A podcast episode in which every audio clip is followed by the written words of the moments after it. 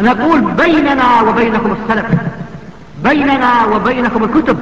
كان أحمد يقول البدع بيننا وبينكم الجنائز.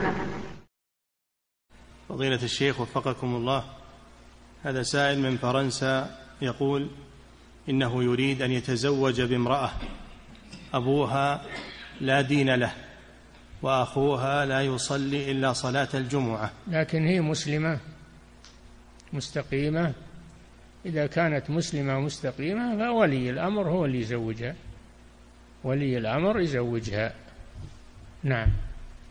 أو القاضي في المحكمة أو إن كانت في غير بلاد المسلمين رئيس المركز الإسلامي يزوجها. إذا رغبت هي هذا. نعم. انتهى والله تعالى أعلم وصلى الله وسلم على نبينا محمد وعلى آله وصحبه.